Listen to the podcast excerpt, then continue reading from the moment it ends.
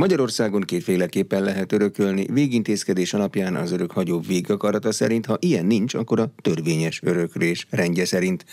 Mondta az Inforádiónak Juhán Szívet közjegyző, akivel a végrendelet készítés szabályairól is beszélgettem. Amikor az ember átböngészi az öröklési jog veretes szövegét, akkor hamar azon kapja magát, hogy az intézmények ismerete nélkül maga a szöveg sem tud értelmet nyerni. Juhász Szivett, Budapest harmadik kerületének egyes számú székhelyére kinevezett közjegyző van itt a stúdióban. Lehet egyszerűen kérdezni, hogyan lehet egyáltalán örökölni? Igen, hát Magyarországon kétféleképpen lehet örökölni. Egyrészt végintézkedés alapján az örökhagyó végakarata szerint, ha ilyen nincs, akkor a törvényes öröklés rendje szerint. Tehát a végintézkedésen alapuló öröklés az megelőzi a törvényes öröklésnek a rendjét. A végintézkedés az egy gyűjtő fogalmat jelent, egy olyan jogügylet, amelyben a végrendelkező szabadon rendelkezhet a saját vagyonáról, vagy annak egy részéről, hogy a halála után ki, mit és hogyan fog örökölni, tehát a végintézkedéssel el tud térni a törvényes öröklés rendjétől. De a végintézkedés az a végrendelet szinonimája? Ugyanazt jelenti? Nem, a végintézkedés az egy gyűjtő fogalmat jelent, amiben, aminek az egyik fajtája a végrendelet, ami egy egyoldalú jognyilatkozat a végrendelkező részéről, amiben a saját szabad végakaratát fogalmazza meg, és végintézkedés még lehet kétoldalú jogügylet is, az öröklési szerződés és a halál esetére szóló ajándékozás. A végrendelet a legegyszerűbb? Mert ahhoz egy ember kell, azt képzelni egy laikus. Ilyen értelemben igen, eh, ahhoz egy ember kell, és az embernek a saját végakaratát eh, tükrözi. A különféle végintézkedéseknek a eh, száma az azt figyeljük, hogy egyre gyakoribb, de még mindig több a végrendelkezőknek a száma, tehát még mindig több a végrendeletek száma, mint az öröklési szerződés, illetve a halál esetére szóló ajándékozás. Statisztikai adatok is igazolják azt, hogy a közjegyző közreműködésével készített végrendeletek száma a tavalyi év első felé évéhez képest az idei év első hat hónapjában mintegy 8%-os növekedés mutatott. Tehát a végrendeletet jobban preferálják az emberek, mint egy kétoldalú jogügyletet, mint végintézkedést. Mm, végrendeletet bonyolult csinálni, az ember azt képzelni, megint csak laikus szemmel nézve, hogy leülök egy papírhoz, és azt leírom, hogy a melyik vagyontárgyam kié lehet, aláírom, Pont. És ez egy remek érvényes végrendelet. Így van? Végrendeletet hát attól függ, hogy ki készíti. Nem bonyolult egyébként csinálni, de szigorú formai és tartalmi követelmények szükségesek ahhoz, hogy egy végrendelet érvényes legyen. Otthon saját kezüleg is tudunk készíteni végrendeletet, az azt jelenti, hogy saját kezüleg, ha megírja valaki a végrendeletét és aláírja, az egy lehet egy érvényes végrendelet, de az a tapasztalatunk a kagyatéki eljárások során, hogy a házilag elkészített végrendeletek sokszor hemzsegnek az akár formai, akár tartalmi hibáktól, ezért, hogyha valaki szeretne végrendelkezni, mindenképpen célszerű szakember segítségét kérni, tehát mindenképpen célszerű vagy kifejezetten ezzel foglalkozó ügyvéd segítségét kérni, vagy közjegyzőhöz fordulni. Ugye a közjegyző a hagyatéki eljárásoknak és a szakértője, tehát napi szinten vesszük azt észre, hogy egy otthon megírt végzendeletnek milyen hibái lehetnek, ami ugye azt eredményezi, hogy a hagyatéki eljárás elhúzódik, hiszen csak is vita, pereskedés van abból, hogyha akár formailag, akár tartalmilag hibás egy végrendelet. A közjegyző a végrendelkező akaratába, annak formálásába bármilyen módon beleszólhat? Vagy a közjegyzőnek azt szentnek kell tekintenie, és csak arra kell odafigyelnie, hogy formailag tökéletes legyen a végrendelet? Így van, csak erre szabad figyelnie, tehát semmiképpen nem lehet a végrendelkezőnek hajlítani az akaratát. Tehát a végrendelkezőnek a saját végakaratát azt a mindenkinek is tiszteletben kell tartani, a közjegyzőnek pedig kötelessége is a végakarat szerint elkészíteni a végrendeletet, tehát kifejezetten formai és olyan követelményekre kell figyelnie az elkészítése közben, amit törvények, illetve jogszabályok írnak elő. De nyilván vannak egyszerűbb esetek, amikor az örökhagyó akarata teljesen világos. Vannak olyan esetek, amikor nem teljesen világos, vagy nincs olyan helyzetben, hogy magát tökéletesen világosan kifejezze. Előfordul, hogy a közjegyzőt haldokló emberhez hívnak, akikből csövek állnak ki, a szellemi állapota az, az egészségi állapotának megfelelő, ilyenkor a közjegyző valahogy kihüvelyezi, hogy mit szeretne a végrendelkező? Vagy azt a időnként homályos akaratot jegyzi be a papírjába? Mit csinál? Igen, tehát a közjegyzőnek pont az a feladata, hogy az ügyleti akaratát foglalja a közjegyző jogiratba a végrendelkezőnek, tehát fel kell azt mérni, abszolút vizsgálni kell azt, meg kell győződni arról, hogy mi a végrendelkezőnek az akarata, tehát pontos, tiszta megfogalmazással kell ezt közjegyző jogiratba foglalni. Ezt annak segítségével tudja, hogy rengeteg kérdést tesz fel hozzá. Adott esetben ugye tájékoztatja a jogszabályi rendelkezésekről, és a jogszabályi rendelkezések elmagyarázása, tisztázása után a végre végrendelkező ki tudja alakítani a saját végakaratát, hogy akkor a törvényi rendelkezések betartásával hogyan is legyen az megfogalmazva. Tehát mondjuk azt mondja a végrendelkező, hogy a motorom legyen a jóskáé, akkor a közjegyzőnek azt meg kell tudnia, hogy de melyik motor, meg melyik jóska? Pontosan meg kell határozni azt egy végrendeletben, hogy kinek és mit szeretne hagyni a végrendelkező. Tehát azt pontosan meg kell fogalmazni, hogy ki a végrendeleti örökös, tehát nem elég az, hogy természetesen, hogy Jóska, hanem pontos személyes adatok kellenek ahhoz, hogy beazonosítható legyen a végrendeleti örökös, illetve nyilvánvalóan a motort is meg kell különböztetni valamilyen formán, hogyha a végrendelkezőnek az a, az akarata, hogy kifejezetten egy adott motor kerüljön a végrendeleti örökösnek a tulajdonába a halála után, akkor azt be kell azonosítani valamilyen módon. Mondjuk hogy, egy rendszámmal. Például, hogy az biztosan, hogy az biztosan az övé legyen. Mi, mikor érdemes a végrendeletet karban tartani? Az akaratom, az ember már csak olyan, pillanatról pillanatra változhat. Ér egy benyomás, és mindjárt másképp gondolom, mint egy perccel korábban. Percenként frissítsem a végakaratomat? Ugye ahogy az embernek az élethelyzete változik, úgy az emberi akarat, a végakarat is változik. Tehát, hogyha valaki már tett egy végrendeletet, akkor azt érdemes újra és újra átgondolni, hogy a megfelelő állapotot tükrözi-e. Ugyanis komoly problémát jelenthet az, hogyha a végrendelet maga az nem az aktuális akaratát tükrözi a végrendelkezőnek. Mire is gondolok itt? Ugye bekövetkezhet valamilyen anyagi körülményekben változás. Mondjuk nincs meg már a motor, mert összetörtem előző Például, héten. Például, így van. Vagy éppen valakinek a megtett végrendelethez képest eltelnek évek, vagyonosodik, egyre több vagyona lesz. A végrendelet nem szól mindenről. Holott a végrendelkező azt gondolja, hogy kiterjed rá ezt mindenképpen újra kell gondolni, hiszen ahogy az ember vagyonosodik, úgy ez is lehet egy oka annak, hogy karban kell tartani a végrendeletet, illetve lehet olyanok is, hogy a családi viszonyokban valamilyen változás következik be, vagy például végrendeletben a végrendeleti örökössel, akit megnevezett a végrendelkező végrendeleti örökösnek, azzal megromlott a viszonya, vagy egyáltalán nincs viszonya. Tehát ez is lehet egy ok arra, hogy, hogy az ember átgondolja, hogy ha az, akit én megneveztem a vagyonomnak a tulajdonossául a halál halálom után, akkor egyáltalán megérdemli-e azt, hiszen rám se néz, nem törődik velem, folyamatosan vitába keveredünk, vagy nagyon-nagyon elterjedt az, hogyha úgynevezett mozaik családokban, ha valakinek megszűnik a házassága, de van abból két-három gyerek akár, új házasságot köt, és a második házasságából is születnek gyermekek. Az is egy ok arra, hogy az ember átgondolja azt, hogy ha van végrendelete, hogy fedi-e a valóságot, azt akarja-e, ami abban le van írva, hiszen a családi körülményeiben olyan lényeges változások áll, ö, álltak be, hogy még született két gyereke és új házastársa van. Emiatt mindenféleképpen érdemes úgymond karban tartani a végrendeleteket, újra és újra átgondolni, hogy az megfelelő-e, és a, ha új végrendeletet tesz valaki, akkor a korábbi, az javasolt, hogyha a korábbi végrendeleteket teljes terjedelmében visszavonja, és újat tesz, hiszen azt látjuk a gyakorlatban, a napi szintű gyakorlatunkban, hogy az, hogyha valakinek egynél több végrendelete van, az a hagyatéki eljárásban mindig csak vitára és pereskedésre ad okot, ami elhúzza a hagyatéknak az átadásának az idejét. Mhm, mert mindenki szeretné a saját érdeke szerint értelmezni a két érvényes végrendeletet, és ebből vannak a viták. Az nem megoldás, hogyha csak a végrendeletnek egy bizonyos részét húzom ki, mondjuk a jóskára vonatkozó részt, vagy mindig rendelkezni kell a teljes vagyonomról, ha arról akarok rendelkezni. És azt akarom, hogy a végakaratom az örökösök számára világos legyen. Ezért kell újra szerkeszteni az egészet? Attól is függ, hogy hogy szól az az adott végrendelet. Mert ha úgy készítette el a végrendelkező a végrendeletét, hogy általános jelleggel, tehát Gondolok itt arra, hogy a halálomkor meglévő hagyatékomat örökölje a végrendeleti örökös, akkor ez mindenre ki fog terjedni.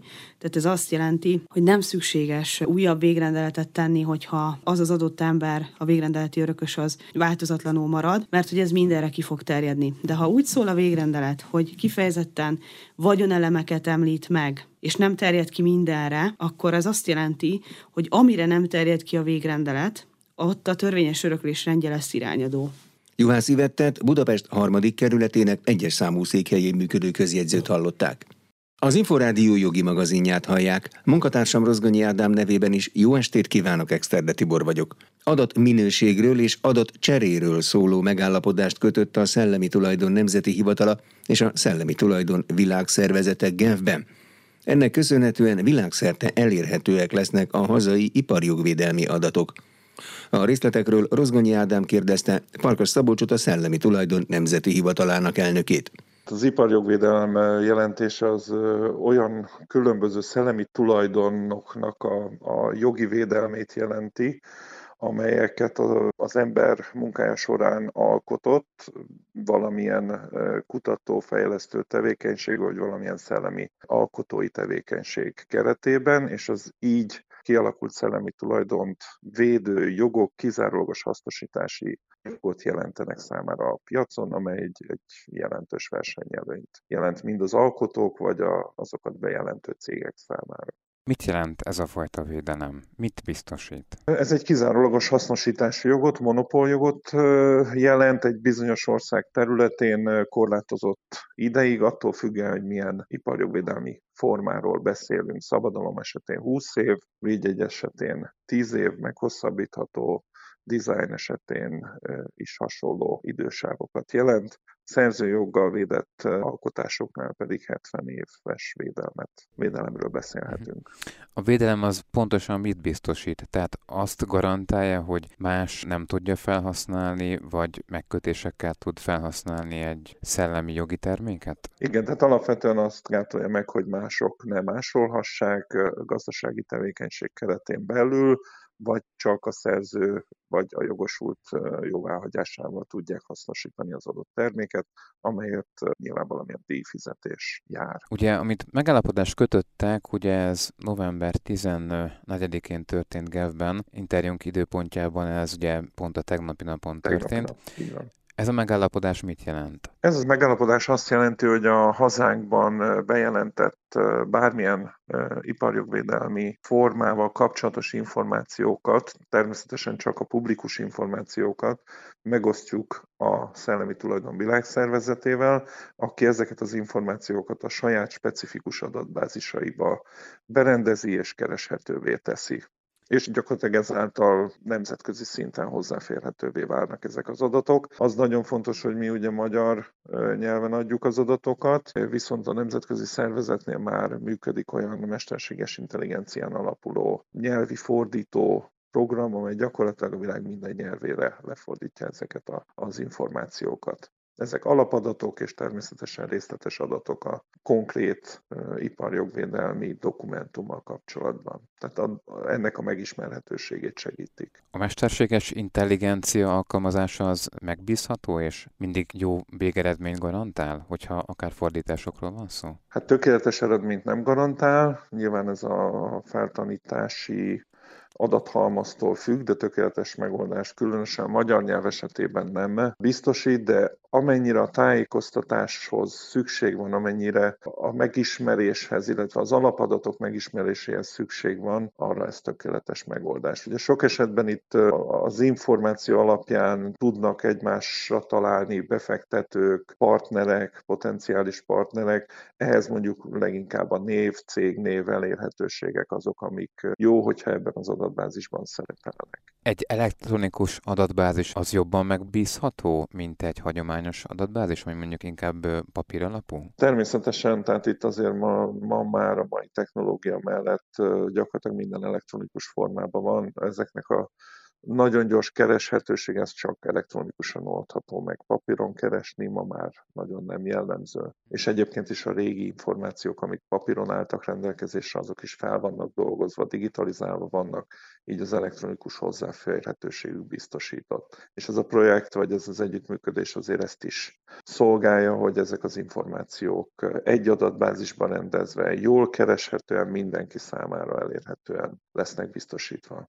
Talán érdemes megvilágítani a szerzői jog és az iparjogvédelmi jogok közötti különbséget, hogy alapvetően ezen különbségek miben állnak. Tehát ahogy említettem, a, szellemi tulajdon gyakorlatilag a szerzőjog esetében a szerző alkotásának pillanatától fennállnak, tehát itt nem kell egy külön regisztrációs rendszert bejelenteni, külön elmenni a hivatalba és bejelenteni az adott megoldást, mint mondjuk egy műszaki kutatásfejlesztési megoldás eredményét. Ezekben az esetekben külön az hivataloknál kell a bejelentéseket megtenni ugye ez az iparjogvédelmi formákra vonatkoztatható.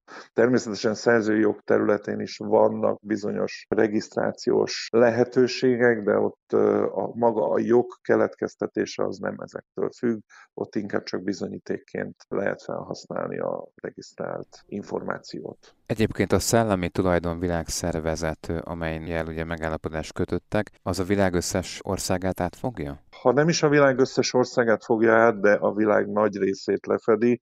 Ugye jelenleg a, a WIPO-nak tehát a Szellemi Tulajdon Világszervezetének 193 ország a tagja. Tehát elég nagy a, a legnagyobb lefedettséggel rendelkező iparjogvédelemmel foglalkozó szervezet. Elkerülhetetlen a nemzetközi szintű együttműködés ezen a területen is? Természetesen, hiszen gondoljuk bele, ha csak Magyarországon lenne hozzáférhető magyarul ez az információ, akkor nagyon sok gazdasági kapcsolat nagyon nehezen tudna létrejönni, hiszen azért a magyar nyelvnek van egyfajta korlátozottsága, az kevesen értik, kevesen beszélik, ezért is fontos az, hogy olyan adatbázisokban is jelen legyenek ezek az információk, ahol biztosítva van az, hogy minden nyelven megismerhessék, és hát természetesen az információk folyamatos frissülése is egy komoly előnye ezeknek a rendszereknek. Mondhatjuk azt, hogy egyre inkább felerősödik, felerősödnek a kibertámadások, azok a típusú visszaélések, amik az interneten keresztül történnek, ezek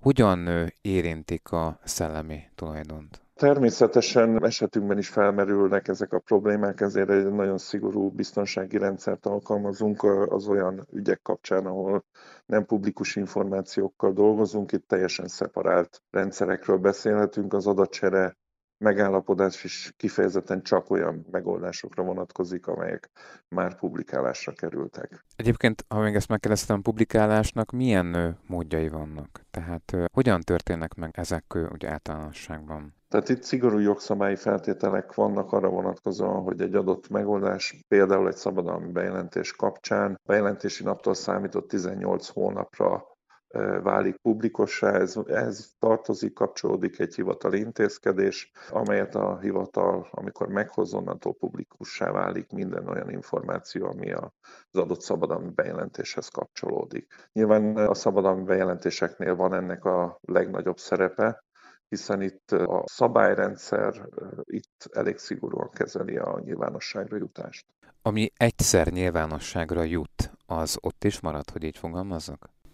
Minden esetben mondjuk visszakereshető, hogy mi, hogyan történt, mikor került valami oltalom alá a szabadalom az pontosan kihez köthető. Ugye mennyire könnyíti meg egy elektronikus rendszer mindezen adatoknak a visszanyerését? Hát mivel, hogy az adatok ugye az adatbázisban rendelkezésre állnak, ugye itt, itt mindig van egy olyan felület, ahol a különböző adatokra különböző módon lehet szűréseket végezni, amely keresőrendszerek nagyban segítik az egyes adatokra való kereshetőséget, illetve hát sok esetben ezekhez itt nem csak az adatokhoz való hozzáférhetőség biztosított, hanem például, és ez mondjuk a magyar rendszerben lehet a legjobban megnézni, itt gyakorlatilag az iratokba, az eljárás során keletkezett iratokba is be lehet tekinteni.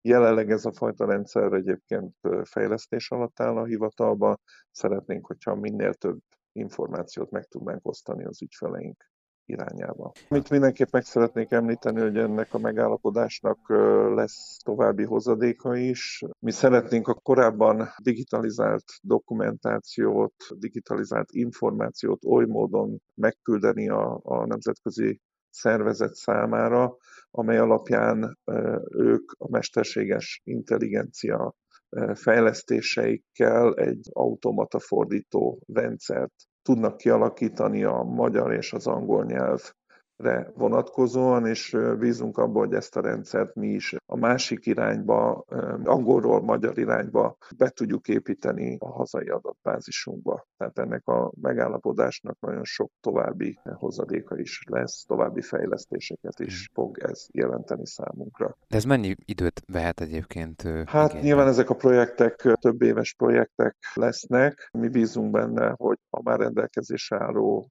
adatállomány alapján ez a fajta feltanítása a mesterséges intelligenciának egy, egy rövid folyamat lesz, és nyilván a hazai adatbázisba való fejlesztés az jelenthet még egy fél éves projektet, tehát én úgy számolok vele, hogy ez egy egy-másfél éves projekt lesz. Farkas Szabolcsot a Szellemi Tulajdon Nemzeti Hivatalának elnökét hallották. Paragrafus. Minden, ami jog. Az elmúlt egy-két évben egyre több kibercsalással összefüggő eset kerül a pénzügyi békéltető testület elé. Ezekben az ügyekben azonban nehezebb a felek között egyességet kötni, mert sokszor a csalások áldozatai is közreműködtek abban, hogy megtörténjenek ezek a visszaélések mondta az Inforádiónak a pénzügyi békéltető testület elnöke.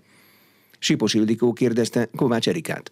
Az ilyen típusú a pénzügyeinket érintő visszaélések, csalások mennyisége száma nagyon magas. Ennek mi egy töredékét látjuk az előttünk folyó eljárásokba. Nálunk a megjelent ügyeknek a darabszáma a tavalyi évben, 2022-ben 322 volt, az idei évben pedig közelítjük a 900 ezres számot már, tehát háromszorosára, több mint háromszorosára történő növekedésnek vagyunk sajnos tanúi. Ezek az ügyek ügyek az állampolgárok bankszámlái ellen irányuló olyan visszaéléseket jelentik, amik arról szólnak, hogy a számlákat illetéktelenek hozzájutva a személyes adatokhoz, hozzájutva a banki információkhoz, olyan módon tudják megterhelni, illetve lecsökkenteni, amely mód azért történhet vagy következhet be, mert az érintett valamilyen módon mégiscsak közreműködik abban, közreműködött abban, az esetek döntő részében legalábbis ezt látjuk, hogy ezeknek az adatoknak a megszerezhetősége a csalók részéről lehetséges volt. Mennyire változik meg emiatt a vitarendezés módja? Hiszen ugye említette azt, hogy sok esetben sajnálatos módon azok, akik ilyen támadás, kibercsalás áldozataivá válnak, együttműködnek akaratukon kívül, vagy tájékozatlanságból azokkal, akiknek végül az áldozatai lesznek. Így van, ez a lényeg, hogy nagyon sokszor csak utólag szembesülnek azzal, hogy az ő közreműködésükkel sikerülhetett ezeket a cselekményeket elkövetni, és nagyon sokszor például a mi eljárásunkba szembesülnek ezzel, vagy akkor, amikor büntető feljelentést tesznek, és a büntető feljelentés kapcsán jegyzőkönyvbe mondják a történteket,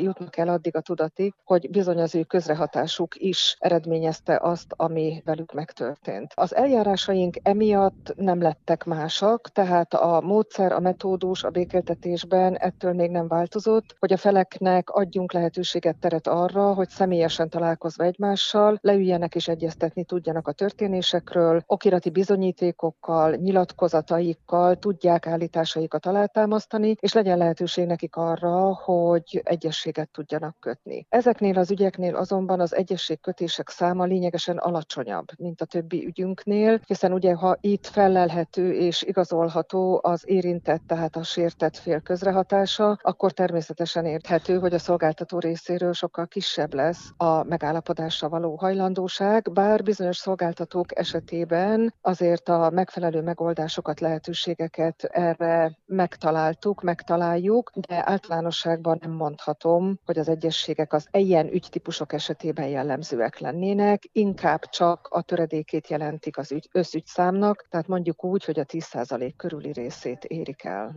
Kovács Erikát a pénzügyi békéltető testület elnökét hallották. Paragrafus. Minden, ami jog.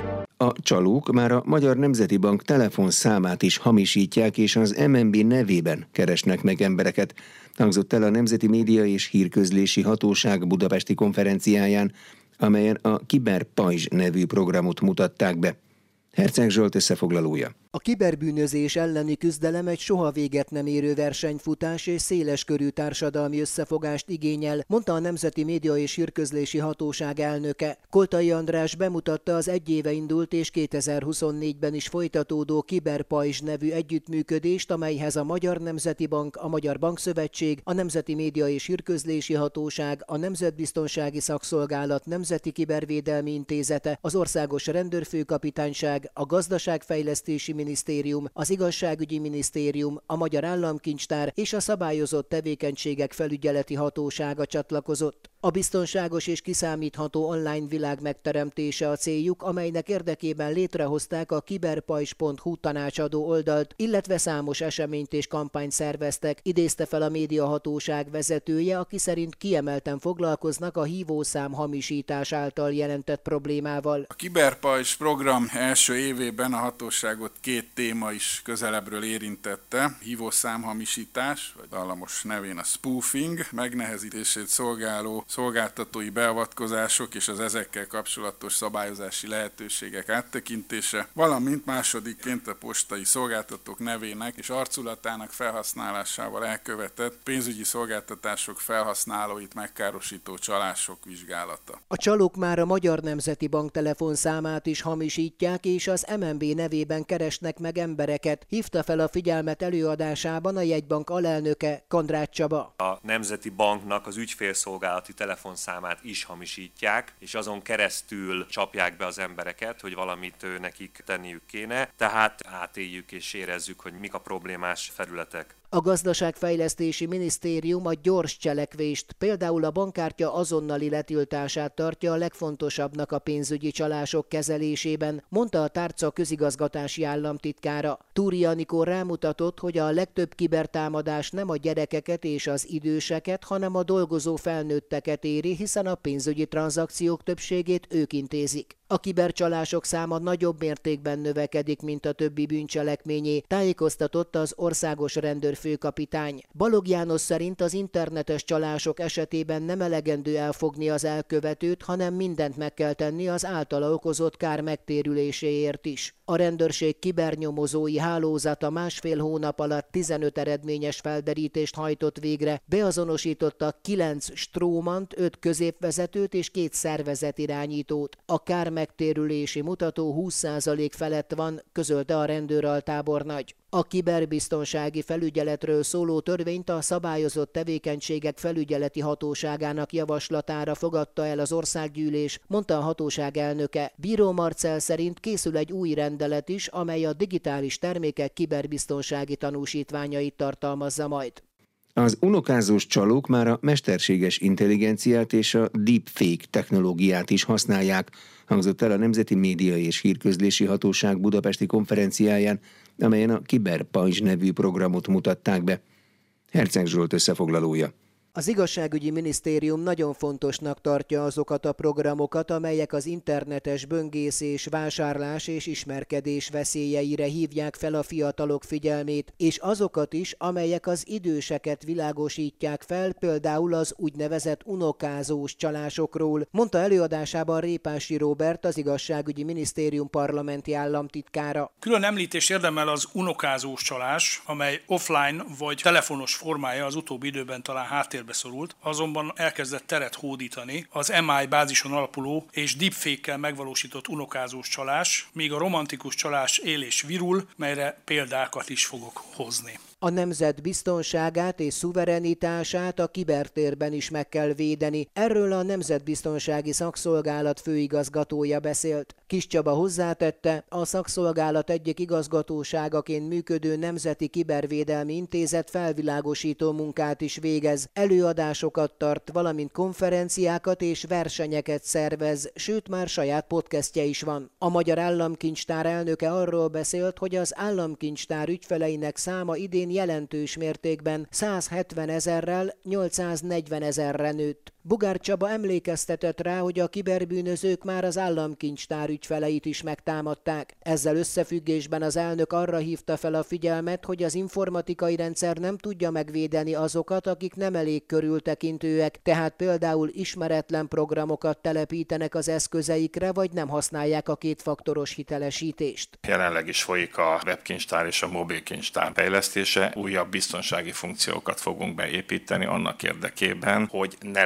lehessen ezen keresztül csalni. Tudatosabbak is adott esetben tévesztenek és hibát követnek el. A Magyar Bank Szövetség főtitkára úgy fogalmazott, hogy a pénzügyi biztonság alapját a kölcsönös bizalom teremti meg, és ez sérül a csalók miatt. A Covid-járvány idején még népszerűbbé vált digitális csatornák ugyan olcsóbb, egyszerűbb és gyorsabb kommunikációt tesznek lehetővé, de ismeretlen veszélyforrásokat is jelentenek, tette hozzá Kovács Levente, aki szerint ma már nincsenek bankrablók, mert a bűnözők is beköltöztek a kibertérbe, adatokat lopnak, rárepülnek a működési zavarokra, kihasználják az ügyfelek képzetlenségét és jól alkalmazzák a pszichológiai manipuláció módszereit két lépcsős hitelesítéssel és erős, egyszer használatos jelszavakkal, illetve olyan komplex programokkal lehet védekezni ellenük, mint például a kiberpajzs, mondta Kovács Levente, a Magyar Bankszövetség főtitkára a Nemzeti Média és Hírközlési Hatóság konferenciáján. Paragrafus. Minden, ami jog.